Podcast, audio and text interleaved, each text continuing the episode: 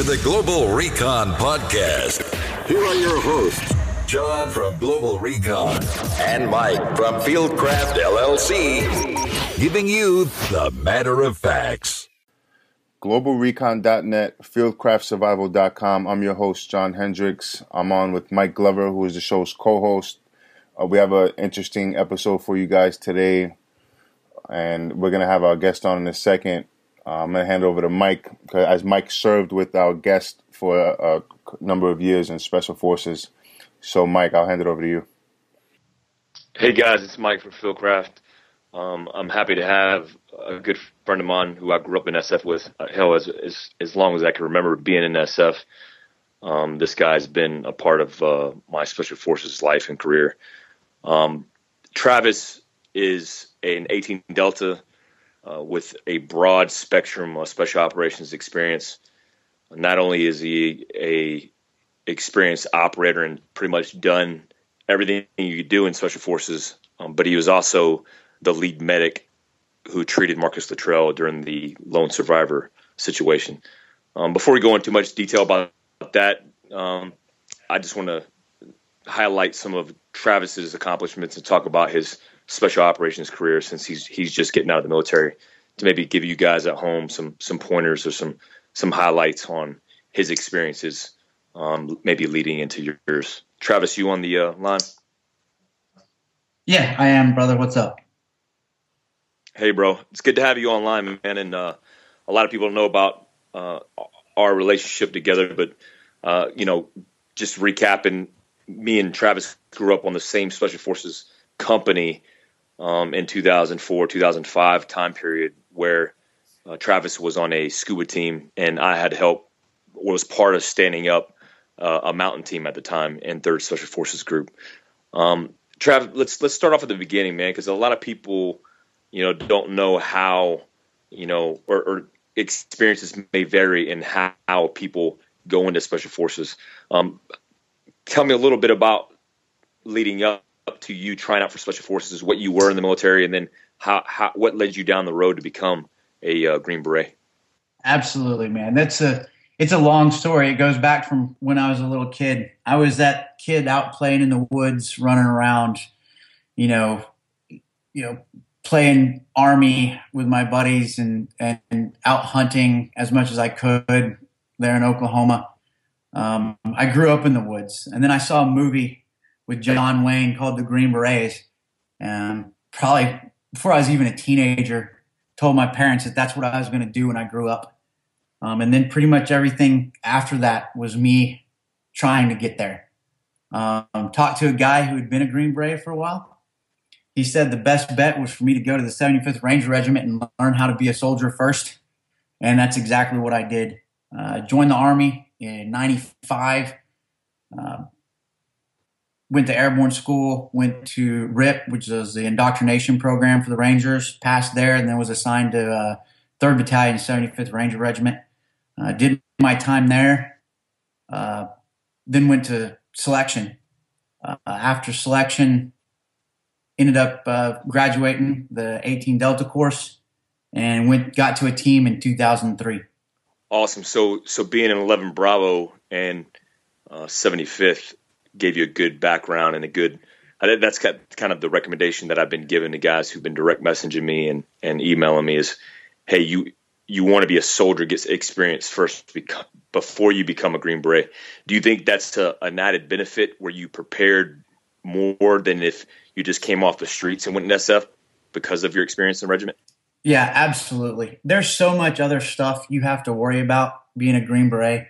Um, you got to think it's a 12 man element. So you're doing job on top of job on top of job and having the ability to know how to fight and fight and know how to fight being part of one of the best small unit infantry units in the world is it takes a whole load off your shoulders. So you got the fight down. So when you have all these other jobs and positions and responsibilities, you can put attention on those, knowing that you already have the part that's going to save your life the most down to a science. Um, even going through the Q course, uh, it made things easier because different portions, the instructors would even have me teach or teach the other guys that didn't have that experience and bring them up to speed on, or try to bring them up to speed on the experiences and the training that I had already received from being in the regiment. Yeah, it's really great advice, and and, and again, you know, to highlight what Travis is saying is, it you know, just coming off the street is a technique, but getting that experience in Ranger Regiment like Travis did is is key because you're learning all the skill sets that it takes, which is one component of being a, a special forces soldier. That's real good advice. When you know when I think about special forces operators, I grew up in SF. Um, Travis is one of those guys who's kind of been there, done that in almost every arena that I could think of. And uh, Travis, can you can you highlight for us the different positions because I know you've done dogs, I know you've done the CIF, I know you've done you know scuba, you've done the the S and T thing. Can you just give us a, a a snapshot of all the duty positions that you've done through your special forces career? Yeah, absolutely. So if we want to start off, Ranger Regiment, I was on a weapon squad. So I was a gunner for weapon squads. I was a 240 gunner. And then I went from there. They started up a new section with the snipers. So I moved over to the sniper section from there. Then when I moved to SF, um, I went to the scuba team, like you said, uh, spent a year there. Uh, there was another team that was the mobility team that didn't have any medics, and the scuba team had two. So I moved over to the mobility team. Uh, in the mobility team is basically their specialty is how to get in and out of any place to in any way to include feet, trucks, four wheelers, motorcycles, horses, you name it. Uh, was the medic there. Um, from there, I moved over to the CIF, which is the Hostage Rescue DA Force for Special Forces. Um, when I was in the CIF, I was an assaulter uh, for the assault side of the house. Then, after a couple years there, I moved over to the recce side, and I was a sniper and reconnaissance guy over there for a couple years. Um, at that point, they started a new program up in group that I was interested in, which was the canines. Um, we'd been using dogs from another element for quite a while, and had actually tried. I had actually tried to stand up my own dog program within the CIF to go get a couple dogs because they were such a force multiplier and benefit. I remember um, that. yeah, they they they told me not to. They said stop, desist, and cease because there's an entire program coming. Uh, when that program actually stood up, I volunteered to go over there. Uh, me and another guy, AJ, uh, went over there, and then I was a dog handler for quite a few years, which was an awesome, awesome position to hold over there. Um, and then from there, after quite a few trips and quite a number of years. Uh, moved over to uh, USASOC and was doing a research and development job where we were testing and evaluating new equipment and technology for Army Special Operations Command. Wow, so that's uh, that's quite an impressive career. And you know, I always tell guys there's there's kind of two kinds of soldiers. There's you know those guys who are operational and who want to be in the fight, and there's guys who never want to be in the fight, and they're always they're we call them war dodgers. You know, they're always dodging something, and uh, they they typically have a lot of staff time. But Travis was definitely one of those operational guys. Um, thinking about your special forces career, um, is there anything in your SF career that stands out to you? Uh, at, you know, e- either operationally or, or personally um, through all the the rotations that you've done, the combat rotations that you've done. All of it. I mean, every bit of it stands out. This was, like I said earlier, this was something I wanted to do from when I was a kid. So it was something I dreamed about. Everybody has that dream job that they want. Sometimes people make it, sometimes they don't. But I got to do my dream job for the last 13 years. And so every bit of it stands out. Every trip, every guy I knew, every guy I lost, every friend I lost, every mission we went on I try to remember every one of them and and to never forget it. You know, when, now that this thing's coming to an end, it's you know the best word is like, man, it's it's one hell of a ride. I remember when we were in Bagram in 2005, and me and you, and I think it might have been Eli, we were drawing out fund, and, and uh, you know this is you know this is three SF guys in Bagram, which is this big base. And there's a whole bunch of you know sergeant majors running around in uniforms and spit shined everything. And me you and eli were sitting in i think we were like in ranger panties and like t-shirts and and uh, we were drawing op fund. And i remember i was this like cherry staff sergeant new to, new to sf and um, I looked at you guys. You know, I looked up to you guys because both of you guys had uh, former deployments with in combat with Third Group, and I remember us talking and we were kind of just BSing, and we were drawing hundreds of thousands of dollars, and you guys had backpacks to put it in, and I remember I had a garbage bag, and, then that was the only bag that I had, so I put like I put like 120 grand in cash in a garbage bag and was like walking down the road in Bagram, you know, and then you guys were clowning me and making fun of me. But that, that stands out to me as a as a as a time that you know those those small little moments of of of laughter and you know of getting our war on down range it, it, all, stands out to me man. And, and like you said it's you, you you share all those experiences and and for you to highlight to say that you know the whole the whole entire story itself is is the experience is pretty cool man how many combat rotations did you get trav out of, out of the uh, out of your military career so i've got nine uh, six to eight monthers, and then I've got two on top of that that were about a month or two long. That's that's impressive. So, like you know, like I was telling listeners before, I mean, you got to think about that and think about uh, the time and the the level of commitment that you're going to commit to this this uh, job, which is special operations, which is more more of a life. Um, what about personally, man? How did you cope with uh, that personally? Was there was there counterbalances? I mean, were you able to get through it unscathed? I mean, personally, uh, what kind of uh, effect did it have on your your personal life? It's rough. It's hard, especially when you start thinking that there for a while when things were going hot and heavy and the op tempo was really high. Um, that I had more time deployed than I had in my new house. And so my house was a vacation home to me, and it, it cost me it cost me a wife um, just because she couldn't live with the me being gone that long, and I wouldn't. I don't blame her. Um, and then it's it's one of those things, and that's why you know it's a brotherhood, and you you come together because we all share the same things, and so you start coming together and hanging out with each other because you understand. Yeah, yeah, and that's like you said, it, it, you can't gain something without the sacrifice, and and a lot of guys lose a lot of things. And and uh, man, I, thanks for your service leading up to this point, man. I, you know, you've you've done a lot for our country, and I appreciate it. Um, leading into Same thing our, our, our conversation, I appreciate that, man. I appreciate that. I'm I'm I'm, I'm doing my best. You you'll experience the transition phase here. I, am here for you, bro. it's not easy, but but uh, it's making me a little nervous.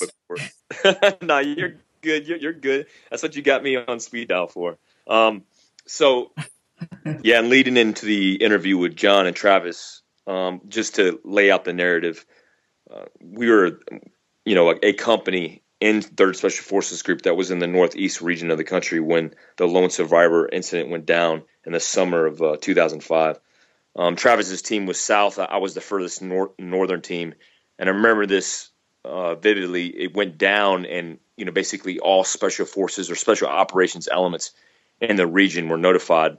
But um, Travis's story is a little different. I mean, Travis is literally the first medic that uh, treated Marcus Luttrell and has a unique story and unique uh, perspective on the entire take. Um, and we'll we'll go into that right now. Hey guys, I'm here with Travis. Hey, what's up, guys? Hey, so Travis, uh, he's going to tell his part of the story of the operation to rescue Marcus Luttrell because he was involved in that, and there were a lot of pieces. But th- this is his uh, part of the story. So, Travis, what happened? what were you doing at the time in Afghanistan when you got the call that that you guys needed to ready up and and go out?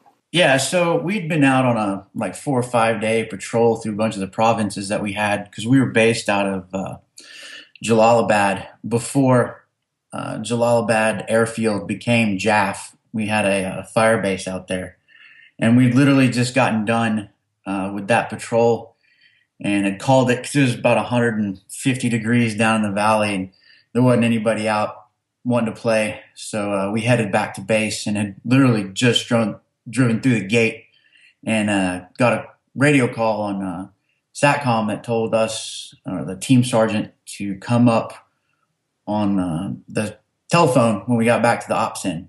So we made it back to the fire base, and he ran in to the uh, the ops in and made the phone call back to CJSOTF. Yeah. So, okay, so you guys got back in, made the call, and and then you got the order to roll out. Is that how it went?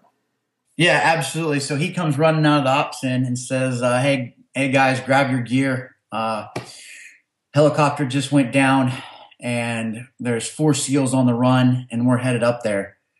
And we were asking all kinds of questions, as like, "Hey, what are we doing? Exactly where are we going?" Um, trying to figure out what we needed to bring, what we needed to take, um, basically the way we needed to operate to get ready to go and we nobody had that information at the time. It hadn't made it down yet. Uh, we didn't have it, so we basically just decided to bring everything. So we tore up our entire team house, grabbing equipment and gear. Um, they said that our birds were 20 minutes out at that point.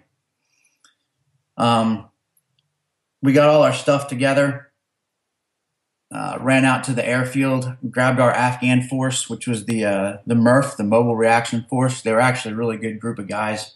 Um, they were they were funded by another organization and trained by us and some of the other ODAs.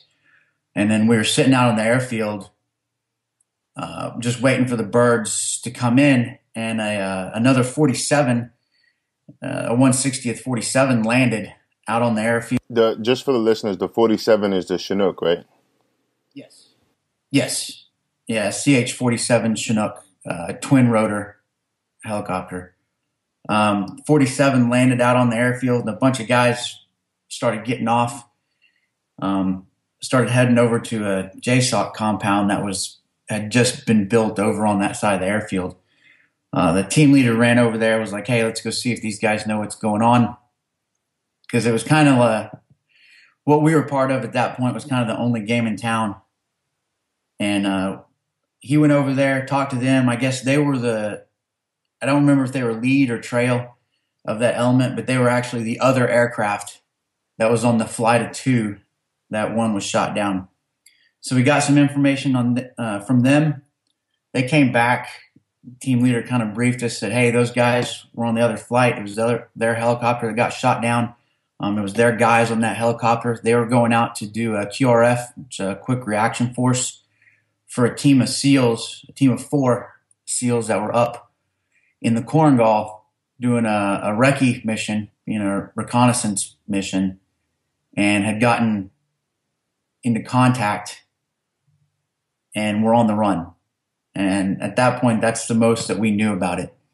About that time, our uh, our birds landed. It was two UH-60s, and uh, we loaded up and we loaded up all the the MRF that we could take with us as well. Those guys found out that we were going to the Korengal, and they came armed to the teeth with as many RPGs and recoilless rifles as they could carry. We had to send one of them back, or a couple of them back, because they were they were bringing along a, a trailer mounted quad Zook, which is a 12.7 millimeter anti aircraft gun that they wanted to bring in with them, and we just couldn't, we couldn't fit it at all.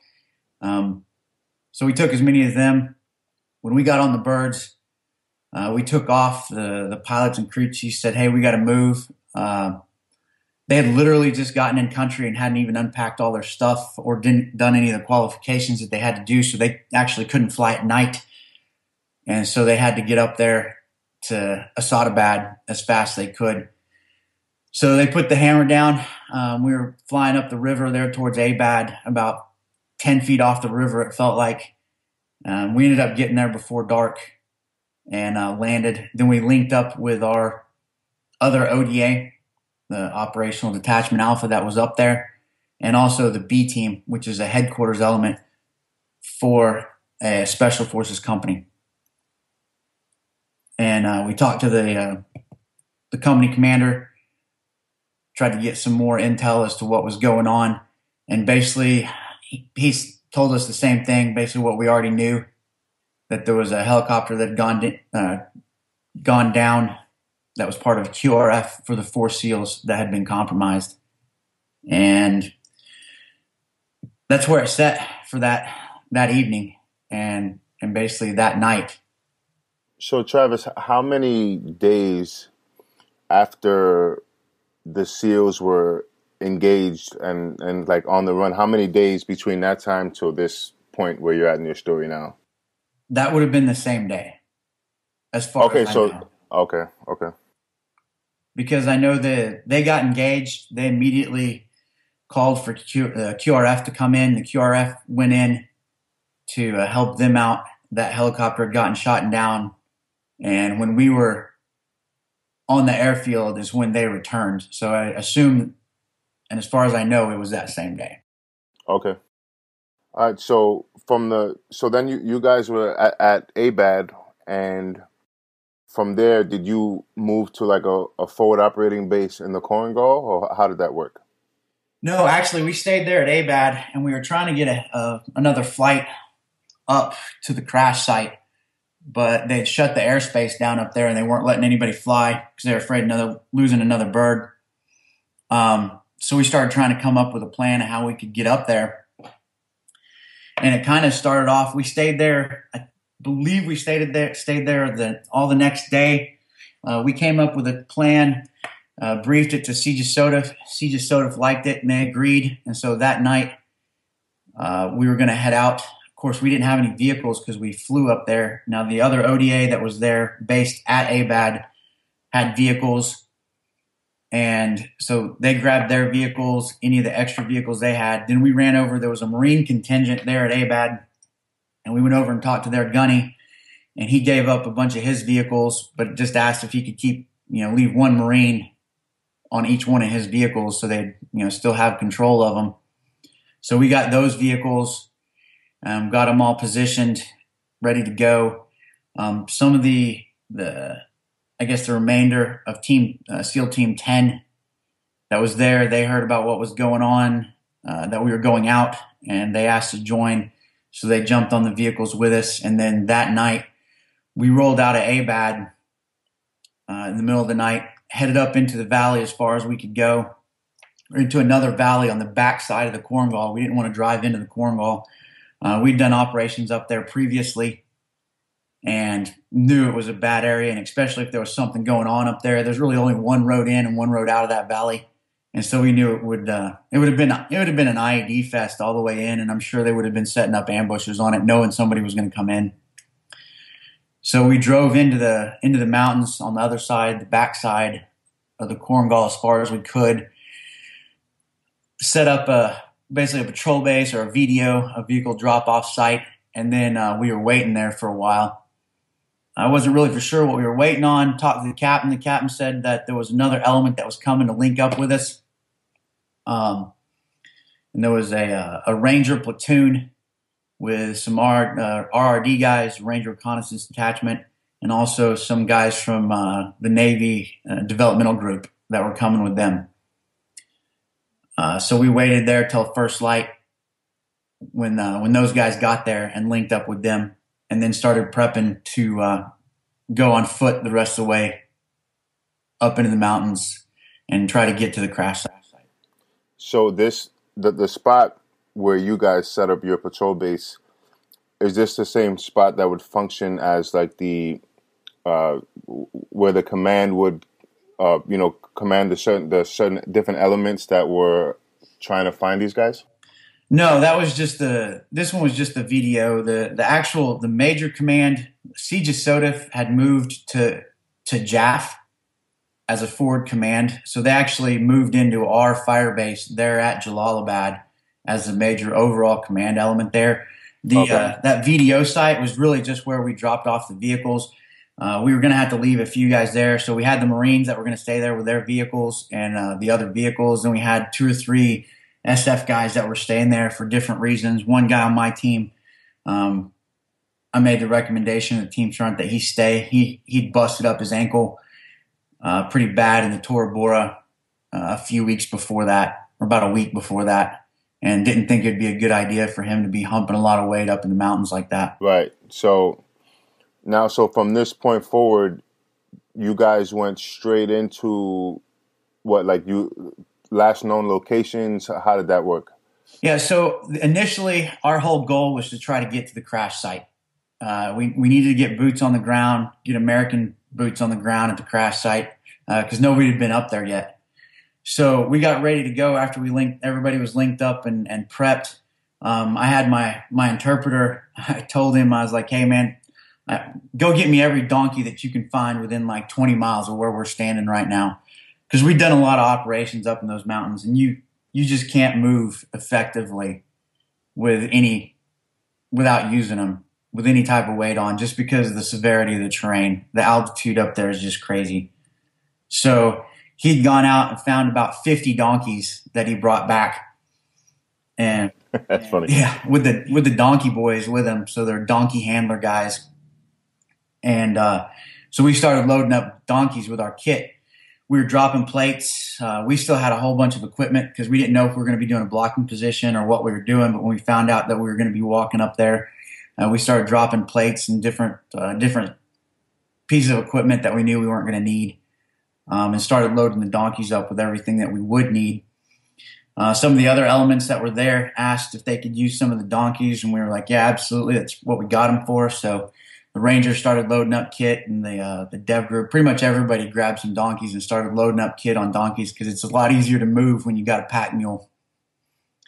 Right. And so then, uh, at that point, that morning, we headed out from the VDO and headed up the mountains. We we kind of found a ridge line doing a map recon and found a ridge line that ran basically straight to the area that we wanted to go to without having to drop down or climb any other mountains. We just had to get up on this ridge and start trying to get there. Of course, that ridge was about six to 7,000 feet in elevation additional to where we were at at the time. So it was a pretty big hump that first day. I know that we made it about four, 5K in and about four or 5K in elevation that first day.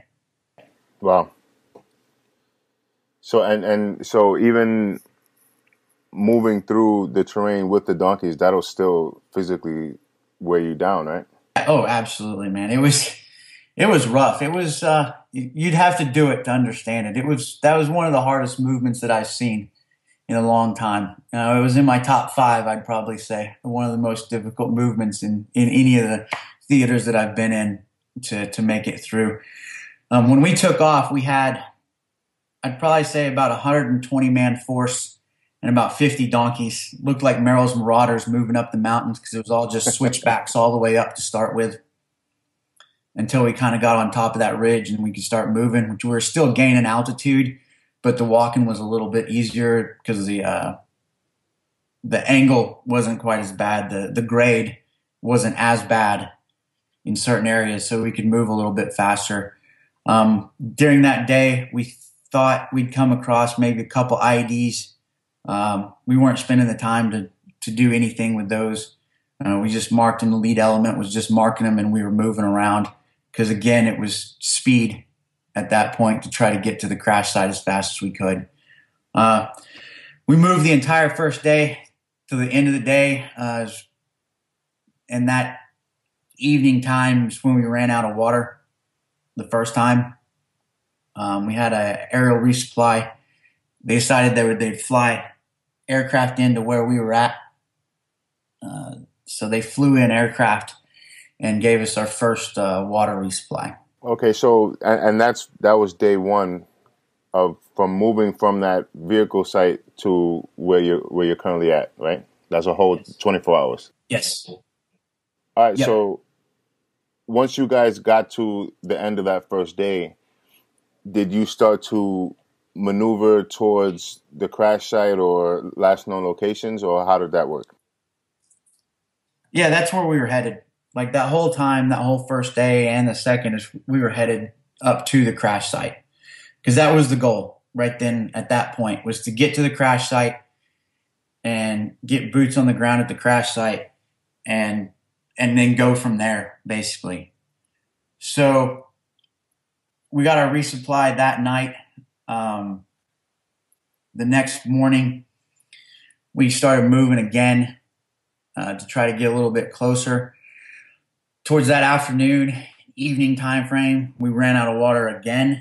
Uh, one of the elements that was with us turned around and went back. They decided that they were going to uh, go back to ABAD, get in their vehicles, drive all the way around to the actual entrance of the Korengal Valley, set up a blocking position there, try to push in as far as they could, and then set up a blocking position to try to keep anything from moving out of the valley in the hopes that if these guys that were on the run uh, were making their way down the valley, that they would run into them, or if anything had happened, if they were trying to get someone out of the valley, that the blocking position would stop them. So those guys had turned around. We kept pushing on. Uh, we started running out of water that evening, that afternoon. Uh, so we called a halt, put together all the water that we could, and mounted up a small element because we were probably about, I'd say, four to five K out from the crash site by this point. Um, put together a small element, plus them up on water, and sent them out. And it was a mix of the SEALs, the Rangers, and the SF guys that were in that element uh, push them out to make a final, try to make a final push to the crash site. They made it about probably to about a kilometer outside of the uh, crash site, and then they ran out of water, and then had a guy go down as a heat casualty, so they had to stop and uh, hook him up with an IV. Uh, in the meantime, we'd we'd started moving again. Night had fallen, so we'd stopped they brought in another water resupply for us, which is kind of funny because the only place that you could even stop to try to take a rest or a break, we'd stop for the night actually, um, because the terrain was just too severe to try to move on those trails at night.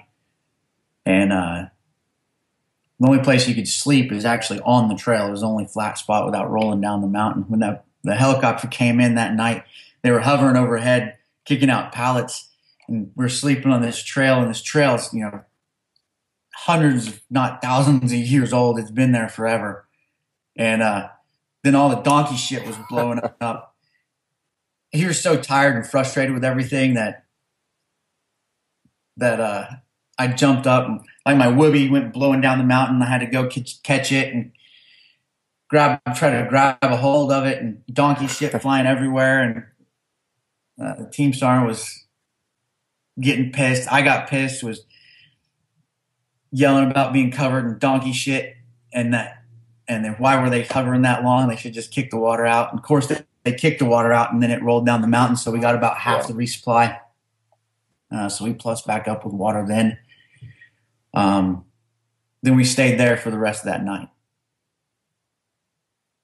The next morning, the the next morning, uh, we were getting ready to start moving again. We got a radio call. Oh, excuse me, let me back up. Um, that night, also after the resupply, we saw a uh, the CSAR element.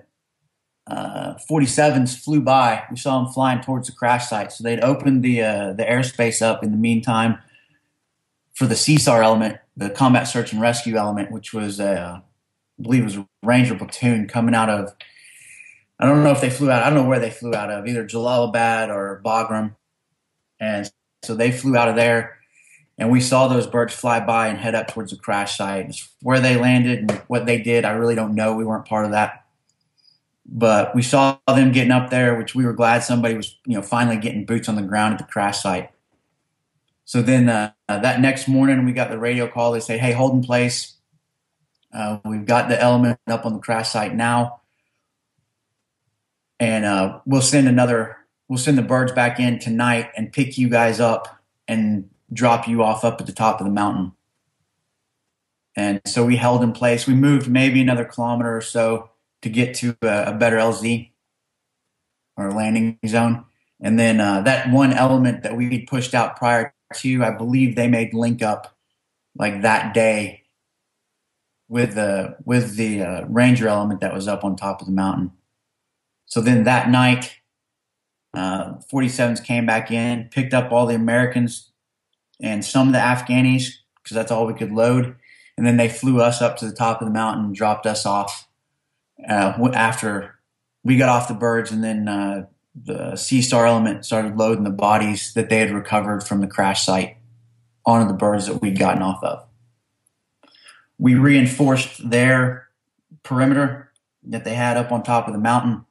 And then that night, my team sergeant came over and sent me one of my, uh, and oh, excuse me, it was me and my two engineers on the team out to a LPOP, probably about 100 meters outside the patrol base there on a high speed avenue of approach, which was a large trail that ran along that ridge line. Just same trail that we'd been walking on, but coming from the other direction. We found a good place up in the rocks and we basically kind of dug in right there for the night. Sometime during the night, probably early morning, uh, we started hearing a lot of noise coming down the trail, so we set up for an ambush. Um, sounds sounded like sounds of horses or donkeys moving. We're trying to see if we could make out voices or anything. Really couldn't hear much. That went on for about 30 to 45 minutes, but nothing actually came, ended up coming down the trail. Uh, we radioed everything in, said, "Hey, we're gonna we're gonna light this thing off if we get anybody coming in," and uh, but nothing ended up happening. So that was pretty much that whole night up until the next morning. Yeah. So okay. So did you guys you guys go back to the larger element after that morning? Yeah. When first light came, we got a radio call said, "Hey, you guys pull back in. Um, we got a mission brief." Uh, so basically, what had happened is uh, we'd gotten in intelligence intel saying that uh, they were getting a lot of beacon hits. So our radios have a basically an emergency setting that just shoots a beacon off saying, "Hey, I'm here," and uh, they were getting a lot of those pings all over the mountain. So they were sending out small elements to go investigate all these pings because that by that point, I think they'd found all the bodies from the crash site. There was no survivors. Um, they may have been looking for one more body, which they found either that day or had just found that morning. I'm not really for sure but I seem to remember that there was one more they were looking for. Other than that, everybody was accounted for from the helicopter. Um, so that morning we pulled back in, got the team together. The uh, our company sergeant major, the, the B team sergeant major, who had started running things up there on top of the mountain, as the senior ranking guy up there, came down and said, "Hey, we got a, a beacon hit that you guys are going to check out. Um, it's about four days old. So it would have been one of the beacon hits like that had started really early on in this whole whole ordeal. And it's about 4K down the trail, down the mountain. Shouldn't be that bad. It's still up on top of the mountain, so you guys aren't going to have to come down. Um, and you guys should be back before dark. So we kind of set, set around, made a hasty plan. Uh, it was basically we were dumping all the gear that we had, rucks, everything. We're staying up top, basically just what you could carry. We brought two rucksacks with us, uh, one for the radio and uh, another one or two, I can't remember, for basically food and water, just to try to stay as light as we could uh, to move fast. And so we prepped for that and then headed out that morning to go check out that beacon hit. And so there's so basically with these beacon hits, it's like an emergency signal. The guys press it, and you guys are investigating every single beacon hit that you, that's popping up. Yeah, yeah, because that's exactly what it is, and we were investigating every one of them to because we didn't know we didn't we had no idea what was going on at that point. Uh, all we knew was that there was a helicopter crash. We were there at the crash. We knew there was no survivors from the crash, and then as far as the four guys that were on the run, um, nobody knew anything. There was only one Iridium phone call that made it out, as far as I know, and that was basically the phone call that said that they were had been compromised and that they were in contact and they were in heavy contact and they were on the run. And that's the only information that came out of that valley or from that element. And so we were still going off of that. And then and that and then, that, that was the phone call made by Michael Murphy right? Yes. The the seal. Yeah. yeah. And for my element, I, I, would imagine some of the other guys there knew knew those guys, but we didn't. We didn't know who they were. All we knew was it was a four man SEAL recon element. And that there had been one one call made, and that's basically all we'd gotten. So we, so the whole element up on top of the mountain was basically at this point still going into search and rescue, and trying to find these guys. And so we had to go check out every lead, every possibility that we could to try to find them because we didn't know where they were or what was going on. So there was beacon hits popping up all over, and pretty much elements from every service that was up there because you had you had Navy SEALs, you had Navy Dev Group, you had Air Force PJs, you had CCT guys that were attached to everybody, you had two platoons of Rangers, you had RD guys, and you had two SFODAs that were up there. So it was kind of a who's who of special operations up there on top of that. And none of us had trained together or had rehearsed anything together. It was kind of a hodgepodge of different elements and different units that we were up there making it work. And right, and, you know, even to the point of having to share crypto and and because you know different elements were on different crypto, being our our uh, the, the security pieces that we have in our radios that allow them to talk together. So our radios weren't even talking together. So we were having to share all that so that we could talk to each other and radio frequencies and then coordinate movements of who's going where into what. And so I know elements of the Rangers, elements of the SEALs, and, and our elements from the ODAs were all moving out to go check out the different beacon hits. So you were a you were a ranger at one point in your career before you went on to special forces, right? So did that help you know, like uh, with dealing, being able to work with the Rangers? Yeah, actually, it did. Um, and luckily, most of there was a lot of my team, at least four of us, that had been previous Rangers in the Ranger battalions for a period of time. My team sergeant had been he'd been in the 75th Ranger Regiment for years prior to him being uh, a Green Beret. So it, it helped out quite a bit because we knew how they operated and they had a good idea how we operated, and we were all just trying to figure out, you know, how we were all going to operate together. And right. so it just made sense to kind of keep everybody in their own separate units, their own separate elements, and so you had those internal SOPs and those internal workings, and not have to worry about other people on the outside and send them out separately to different places. And so we got sent out to this one. Uh, we started moving down the mountain uh, to try to go put eyes on the location where that beacon hit was. So as we were moving down that trail, once we got a few kilometers into the movement, it was a pretty easy movement during the day. It was downhill, decent trail. It would have been tough to do at night. During the day, it wasn't too bad. Um, it was really eerie up there. The terrain was really harsh. Uh, the vegetation was like some. If you haven't worked up there in that area, you'd never know it from being in Afghanistan. It's it's almost like a jungle up there. The trees are huge. The it's almost like Jurassic Park.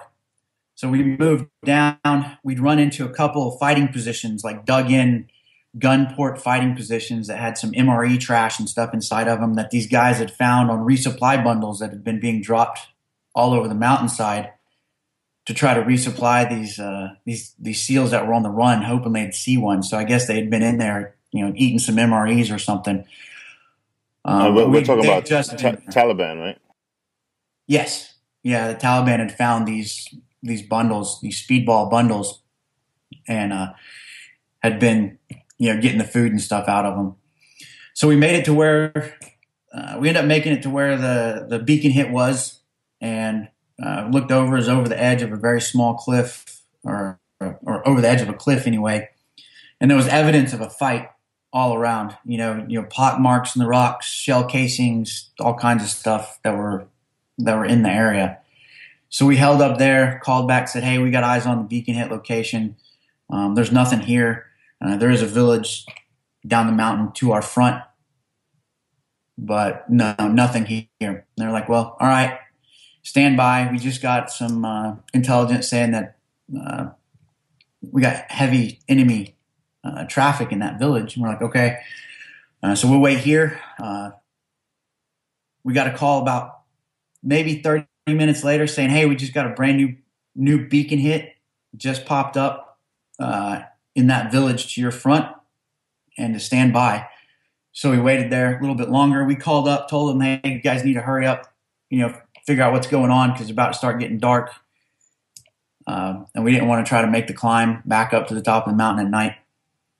Uh, and then shortly after that, we got a phone or a phone call. We got a radio call saying, "Hey, we just got a letter from somebody out of that village, written in English, saying that he is in that village and needs to be rescued." And they said, "Go get him." We said, "Okay, Roger. Be advised, there's only six Americans and two Afghanis in this force, and we're moving." And so we sat around for a second, made a hasty plan. And basically, the plan was just to try to fight our way into the closest house that we could get into, uh, Alamo up, and, and figure it out from there as how, how we could move. Uh, so we dropped off the side of the mountain, which was basically just a cliff going straight down, and literally started climbing, trying to climb our way down to the village because it had gotten dark by this point. Um, we made it halfway down the mountain when this storm that was unlike any storm I've ever seen rolled into rolled into that valley. I mean, it was pouring rain. The temperature dropped 40 to 50 degrees. And that's going from like 100, 110 down to like 50. Wow. And had guys, you know, shivering, beginning stages of, you know, probably hypothermia. Um, and then we couldn't move anymore. We got stuck. Uh, we almost lost a couple guys over the edge. Uh, so we ended up having to hold up and stay where we were at. We were standing on trees trying to to hang on. The trees were growing out at an angle and they were basically flat. They were horizontal because that's how steep the mountain was. And we were standing on these trees stacked up two or three deep on the trees to try to keep from sliding off. And the the rain just kept coming and then then the lightning storm was getting crazy. The radio uh, the captain was on the radio the comms guy was holding the antenna and he was telling the captain to get off the radio because his hair was standing straight up because there was so much static electricity in the air. Uh, wow. We got stuck, basically stuck there at that place. We couldn't move up or we couldn't move down. We couldn't move um, because of the rain, the storm, and the terrain that we were in. We made the determination that we were going to push up to a little flat spot that we just passed. So we pushed up there and held up there for the rest of that evening during the storm, kind of huddled together trying to stay warm because all we had was what we were wearing on us at the time we left because we didn't have our rucks or anything. So we were supposed to be back before dark. Um, passed the storm out that way. First light the next morning, we got ready to start moving. We looked up the mountain. Uh, we saw some little mud monsters running around the top of the mountain. Got the binos out, took a look at them. We realized they were Americans.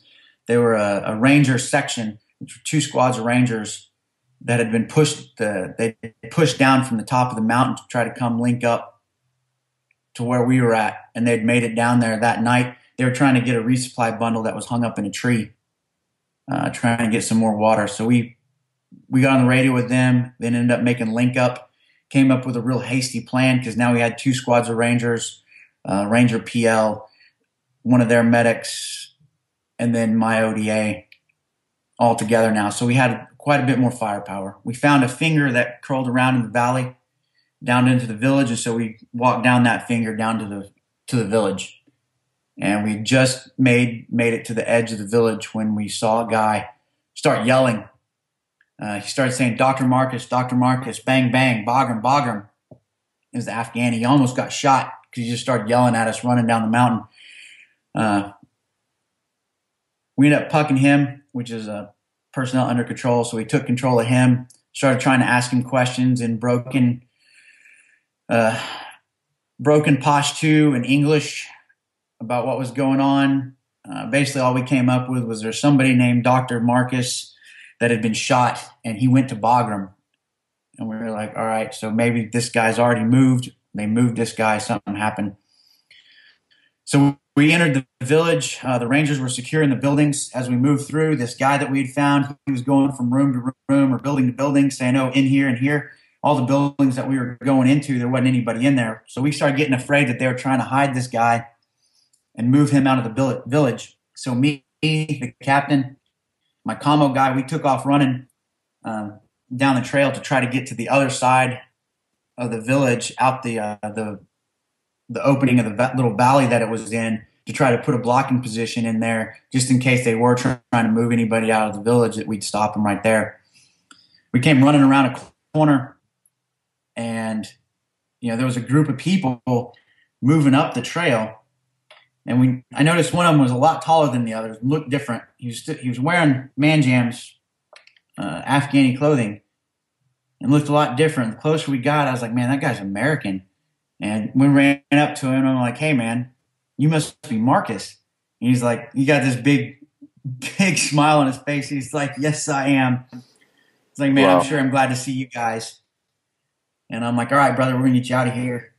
And uh, he's like, I'm just, he's like, I'm ready to get it. I'm ready to go home. We're like, all right, we'll, we'll get you out of here as soon as we can. Then I grabbed him uh, with another one of the guys, and we took him into a, a little enclosed area. And so I started doing a assessment on him, see how he was medically, asking me if he was hurt anywhere. He'd said he'd been shot once, had some shrapnel wounds. I uh, started looking at those, getting those bandaged up. Uh, some of the other guys had come in, started asking him bona fides questions, getting some intel from him, asking him about the other guys. He said he had a GPS on him that he'd marked all the locations for any time he lost somebody. He said uh, we also found out that's the first time we found out that he was the only survivor. That all the rest of the guys he had thought were dead. Um, my comms guy got his GPS working. It was all busted up. Got his GPS working for a few minutes. Um, we got the grids. We ended up radioing grids back up to the top of the mountain of where possible locations for the other uh, the other guys that had been killed were at. Um, the the Rangers secured a building for us. Um, and put out security around the building. So I then we moved, we picked him up, moved him into one of the rooms in the building, secured the building because we were going to have to maintain control of him for quite a while because we found him that morning, and they weren't going to bring another aircraft in until that night to try to get him out of there. So you guys were in this village for an entire day before any type of aircraft would be able to pick you up or, or provide air support. Is, is that right? Yeah, we were in the village for probably 12 to 18 hours after we found him until night came. Um, during that time, me and him sat and talked. Uh, I stayed with him the whole time. Uh, the ranger medic came in, helped me out a little bit. The uh, and then some of the other guys had just kind of come in and talked to him. The captain and the PL from the Rangers had come in and talked to him, try to get some more intel on the situation. Um, he had drawn a map on his leg of all the LPOPs that he'd seen that the Taliban had set up around the village, just waiting for us to leave so that they could come back in the village and get him. And so, the, what, the, those are observation points. That's what that's what an OP stands for, right? Yeah, it's listening post, observation post. So basically, little security positions so they can watch to make sure he doesn't go anywhere. So then uh, he gave us that intel. The villagers actually dug his equipment up. They had buried it out in a field. They dug his equipment up and brought it back to him because he was he was really concerned. At one point, he asked us how many guys we had, and we said, "Hey, we got you know two squads of Rangers and and uh, an ODA here." And he said that that's not enough people, and he needed his gun. So the villagers actually went and got him his gun and his equipment back and brought it back to him uh, where they had hidden it out in the uh, out in the field. So we sat there. That was pretty much it for the rest of the day uh, until that evening. That evening, we got ready to move. Got him all bandaged up. Got some food in him. Got some antibiotics in him. Got some IVs in him. Got him ready to move. Uh, we moved down to a little small flat spot that we could find. Uh, they at first had said they're going to bring in two 47s to take all of us out of there. Then they said they were going to bring in four Blackhawks and then finally, it came down to okay, fine, you guys are staying to look for the last, um, the last guy because they'd found the other two two bodies. I believe it was uh, Michael Murphy and Danny Dietz. They'd found, and they were still missing Matt Axelson. And so they're like, "You guys are going to stay and help help out with that search. You know, put him on the bird." So it was the uh, one Blackhawk. It was an Air Force PJ rescue bird that came in. So it came in that night. Um, before it got there, we noticed a lot of lights up on a ridge line. We radioed in, said, "Hey, do we got anybody moving up there?" Our guys had said no. We asked the villagers. The villagers said, "Hey, it's none of their people." So we could only assume it was the Taliban. Um, we had ISR go check it out. They said, "Yeah, we got uh, we got eyes on an element, an armed element moving on the the, the ridge line." And so at that point, the CCT guy that was attached to our team started calling in air, and they put on a hell of a show on the side of that mountain before that helicopter came in. So that helicopter came in, it landed. I looked over to grab Marcus to go put him on a bird, and he was gone. I looked over the little wall that we were crouched down behind, and he was already halfway to the bird. I jumped over the wall. Immediately in my head, had a moment of terror that the uh, the guys that were getting off that bird would see some somebody in man jams running at their bird and, and take a shot at him, but managed to get to him before he got there. Uh, he jumped on the bird. I was yelling at the PJs to get out of here. Uh, they had turned around and uh, got them back on the bird, and the the bird got out of there. At that point, we linked back up with the ranger element and then started moving out of the village. Then we spent the next, I don't know, probably about five to six days, I think, uh, walking those mountains trying to find the uh, the last guy. Uh, the villagers knew where he was at. They knew something. We knew that. They didn't want to tell us. They were afraid that we were going to, you know, take retribution on the village. I guess. Uh, so we were working on the village quite a bit uh, to try to get them to, to tell us something. Uh, we moved around. Every day was exactly the same. We didn't have any equipment with us, so they drop in an aerial resupply of food, water, um, IVs. Our boots were falling apart. Our clothes were falling apart. So sometimes they drop in some more uniforms, some more boots. Um, we'd wake up in the morning, I'd stick everybody with an IV to get them rehydrated because they were they were dehydrated. Uh, I believe the the ranger medic would do the same with his his guys. Uh, they'd grab an MR, couple MREs, a few bottles of water, stick them in our pockets, and then we'd move for the rest of the day. And then that night, another resupply pallet would come in, and it was just rinse and repeat for the next few days. So finally, uh, they said it was time for us to get out of there. So you guys didn't uh, end up finding the body of the last SEAL? No, we did not. There was a, another SEAL element that found him. Um, they they flew in on the bird that we were flying out on. So it was a couple 47s came in. Uh, we linked up with the Marines there for a while because they were moving around the mountains at this point. Uh, let them know that there was a bunch of Americans everywhere. Um, we'd linked up with a dev group element that had a patrol base there. We'd gotten some more socks and equipment from them because they had a bunch in their patrol base. Uh, they had went back and refit and had flown back out on a helicopter. Uh, when they landed, they got off. We got on. Uh, we did a quick powwow there beside the bird. Told them what we'd seen, what we'd done, and that we figured the villagers knew something. They asked if we could leave our our uh, our intelligence guy he agreed, so he stayed with them. We got on the bird, flew back to Abad. Uh, he stayed with the SEALs there. It wasn't very long. Like I believe it was that next day that they went into the village and started talking to the villagers again. And the villagers finally broke and said, "Yep, they knew where the body was." The reason we couldn't find him and that nobody had found him because they had found the body had picked him up and moved him closer to the village and then had buried him in a shallow grave outside the village. So they took him to the to that site and and that's when they found uh, Matt Axelson's body and he was the last one. So yeah, a complete complete different perspective than than most people are probably accustomed to just based on reading the book and seeing the movie and and people's understanding of you know special forces specifically to the army U.S. Army Special Forces role in that entire operation. Um, and you know, it just kudos to the quiet professionals. You know, up to this point, I mean, a lot of people don't know about that. I, I didn't even highlighted it until Travis, to the end of Travis's career on the inside. I've actually mentioned it to people like specifically, you know, I, part of my company specifically took part in that and haven't really highlighted, but it's good to get the narrative of, of how, how it actually went down.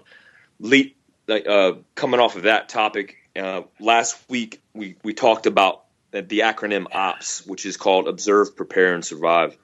And it's an acronym that I use for my company for Fieldcraft to teach people survival and preparedness um, psychology and really, really methodology on on thinking their way through a stressful uh, potential man-made or natural catastrophe.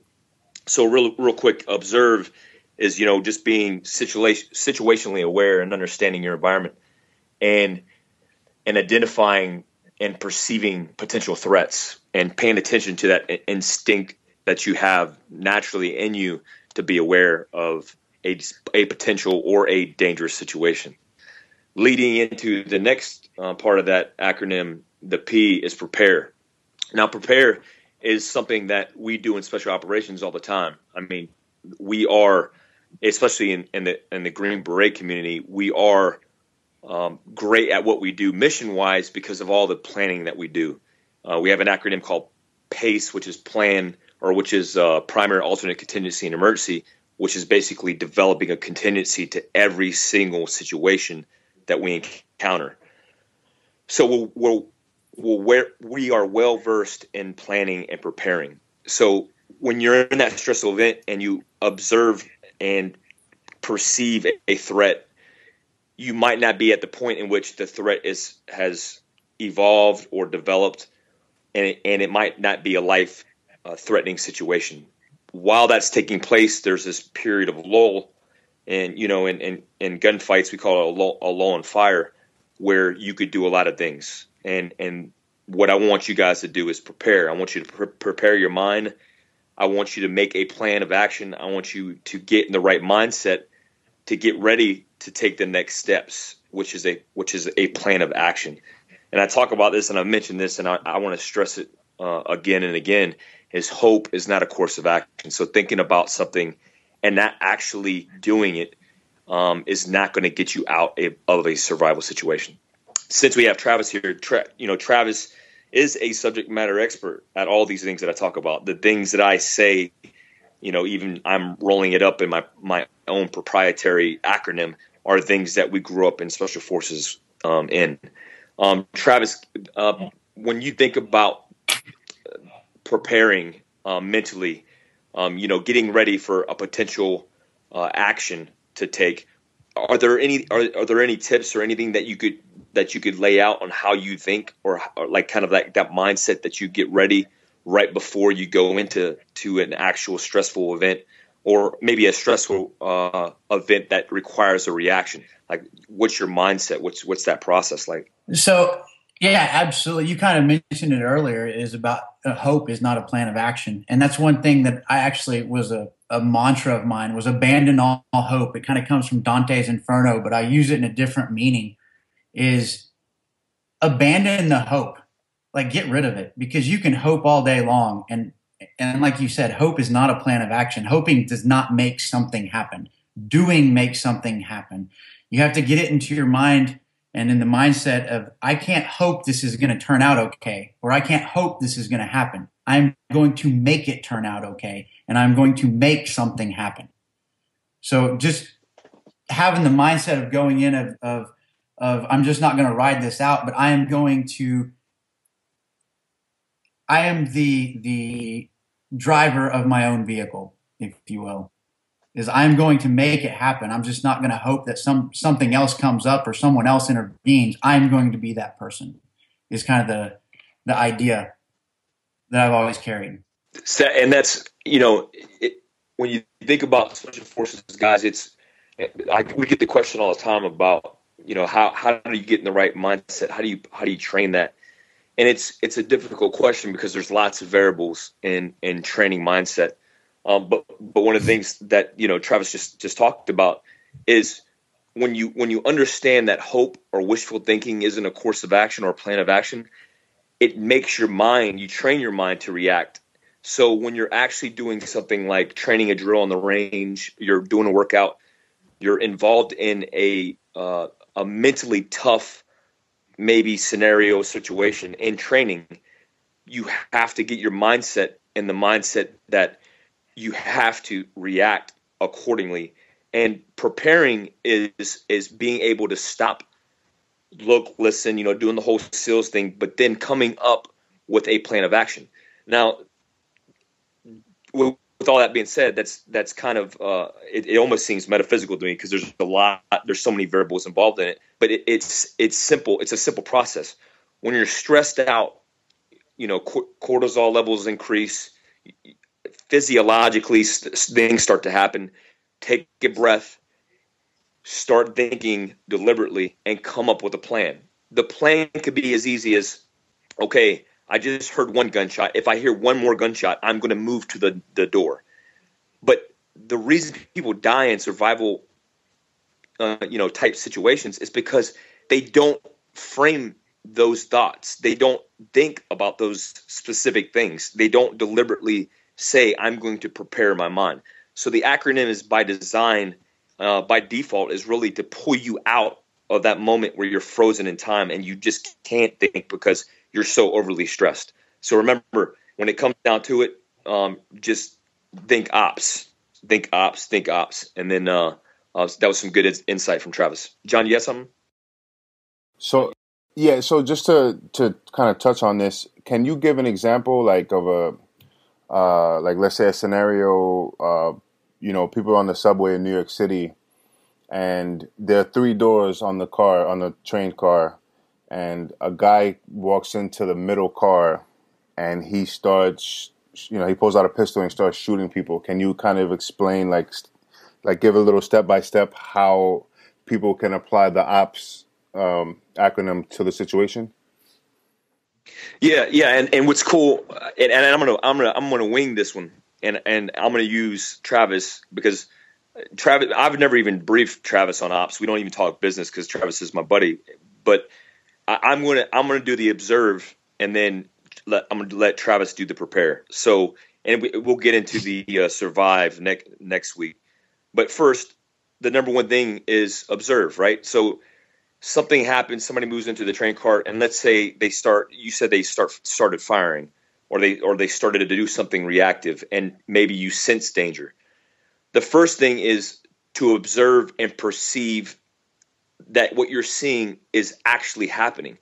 A lot of people they they mind trick themselves into thinking that whatever they're hearing, whatever they're seeing, isn't reality, and it's it's and it's crazy, but it's it's like a psychological um, aspect to kind of our reaction to to events. So if they haven't seen it before in real life and it, and it happens in front of them, they can try to convince themselves that what they're seeing isn't real. So immediately observe the situation and realize that it is real and it is happening. And when you do that, there's there's two levels of threat, right? There's there's the perception of threat of something that's occurring or not occurring, and there then there's the actual threat itself, right? So the only difference between the two is the time to the actual threat, or or maybe you might look at it as like the clock to the actual time that you potentially could die. So when you start to observe, you start to perceive, and then you ask questions like, okay, somebody is in this situation is perceiving I'm perceiving them to be dangerous. I, I perceive them to potentially be life threatening to me, what are my next actions? And then Travis, um, take prepare for me, bro. So I really look at, and like Mikey said, you know, we don't talk a lot of business, but prepare is in two different ways to prepare. So you prepare physically and then you prepare mentally. So the physical preparation, once you've gone through the the the O portion, is now you understand that there is a threat and maybe even before the threat has occurred. So you start preparing physically. What I mean by that is you, you put yourself in an advantageous position. Now you start moving. Maybe the threat hadn't even occurred yet, but just in case there was a threat, you start circling around. Maybe you try to move to a position of, you know, on his backside. you know, on the backside of him so he can't see you so well. Maybe you try to put a, a seat between you and him. Maybe if you're actually going to try to to engage in one way, shape, or form, you move closer or you get good sight lines on that that individual, and that's how you'd start preparing physically. Mentally, you start got to start making the preparations too. What am I going to do when this goes loud? Exactly what am I going to do? Am I going to engage this person? do I have family here? Sons, kids, daughters, wives, whatever it may be, that am I'm more concerned about protecting them than engaging this person. Or if I do engage this person, what am I going to do to this person? There is no fair in a fight. And you have to mentally set yourself up to that to be savage at that point. And that's kind of how I see it as breaking it down into two the two different types of repair with the physical and the mental portion of prepare. And uh, so that's a very great uh, piece of advice. And one more thing I want to ask you guys. So let's say, uh, um, would this fall under the prepared acronym? Like, let's say you know you get on the train or you get on the subway or whatever, and would you like kind of think about this before it happens type of thing? Like you get on and you say all right if someone gets into the subway car and starts shooting would it be best if i'm standing here or would it be best if i'm sitting in that corner? Like like is that something that would be a part of that? Always. Always. Why do you think guys that have been doing this game for so long we sit in the back corner of a restaurant with a wall to our back why do you think if we can't manage to sit that way we find some place that we can have overwatch of of most of the places that we go into. Why do I always notice when I'm driving down the road what cars are behind me? Or when I'm in a restaurant or a grocery store or a mall of guys with their hands in their pockets, people that just don't look right or and keep an eye on them. You're always physically preparing.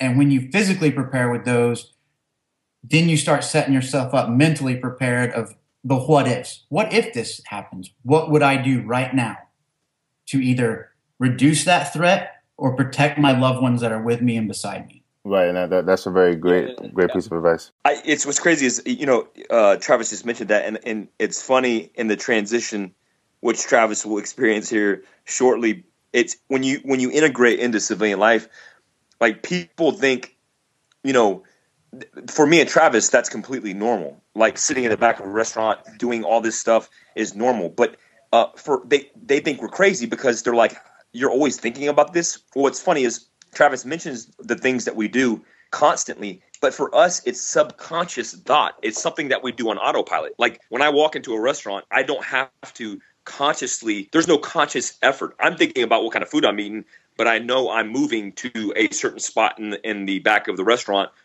that's advantageous. Um, when I'm walking on the street and I'm with my girlfriend and I'm looking at people's hands, I'm looking at their hands uh, um, you know, looking at their behavioral dynamics at the same time that I'm listening to her um, bitch at me. So, you know, all these things are things that, that through training you're going to be uh, almost inoculated with in special operations to the point in, which it becomes part of your life. In which you transition into civilian life, um, you know, you start to see like, oh, well, maybe this isn't so normal. Now, I don't say it's a bad thing. It's never a bad thing to me because we're going to be special operations guys for life. But it's just it's kind of par for the course. It's kind of part of the uh, the, the, the entire life experience. Um, you know, next week we'll talk about surviving the acronym. Um, I know next week uh, I come out with the equipment that's kind of part of all this this this tie-in with these uh, acronyms. Um, my whole my whole mantra behind my business model with Fieldcraft is you know life is made up of you know the equipment that you have the training that you have and the experience you have those are the three elements that basically um, allow you to perform and and the lack of any of any one of those things specifically um, can hurt you. And so i kind I kind of want to fill those gaps. And one of the gaps that I've tried to fill is with my my minimalist evasion kit. Uh, I, I just came out with an article on taskandpurpose.com it's kind of like a seven part article. People read the first part and they're like, oh, well, this, you know, it's missing a knife, it's missing this, it's missing that, and if I if I if I was a subject matter expert, I'd, I'd do this and, and I would do that, and it's fine. I, I love it. I, I, love the feedback and I love the opinions. But understand that my kit, the minimalist evasion kit, is the same kit that I used in covert, semi-permissive environments to be able to get myself out of a situation, be it man-made or natural, and survive for a short period of time, not an extended period of time, a short period of time. Um, so I'll be doing more releases this week with YouTube videos and a little bit of marketing leading up to the release of it during the ops course this Saturday. But just just stay tuned for it. Uh, I enjoy talking about the survival preparedness stuff. And uh, uh, Travis, thanks for thanks for uh, um, t- uh, putting up with me and uh, and I wish you the best, man, in this transition, um, coming to becoming a civilian. Yeah, absolutely. I appreciate it. Thanks for having me on, guys. Um, hopefully, we can do this in the future. Oh yeah, anytime, man. Anytime. Yeah, definitely, man. Um, oh yeah. Yeah, yeah, I, I, really enjoyed it, and um, I, I think it was uh, people are really gonna enjoy hearing uh, that recount of, from your perspective of the uh, operation to rescue Marcus Luttrell. And I just want to say I, I appreciate you coming on and, and, sharing that experience here. And uh, so we're gonna close it out now. Uh, Travis is on Instagram at livehard18d, livehard18 delta. You can find Travis there. If you have any questions, you can just send him a direct message. Uh, Mike's website is fieldcraftsurvival.com. Mike's Facebook is Fieldcraft LLC. And his Instagram is Soft Survivor. That's S O F Survivor. My website is globalrecon.net. My Instagram is igrecon. And my Facebook account is FBRecon. So you can reach any of us on any of those websites or social media accounts, but you can also send an email uh, uh, for any questions you had regarding anything that was talked about on the podcast at podcast at globalrecon.net. Once again, that's podcast at globalrecon.net. And you can get a response on there from me, either myself or Mike. And we respond to every single email. We respond to every single message, as always. Uh, so you know we're we're back at number one on the government category on iTunes, and uh, you know I just want to thank the listeners for downloading, subscribing, and commenting, and and we encourage you to continue to do that as we are going to continue to try and bring you the best content possible. So we'll see you guys in a couple of days with the next episode, and until then, have a good one.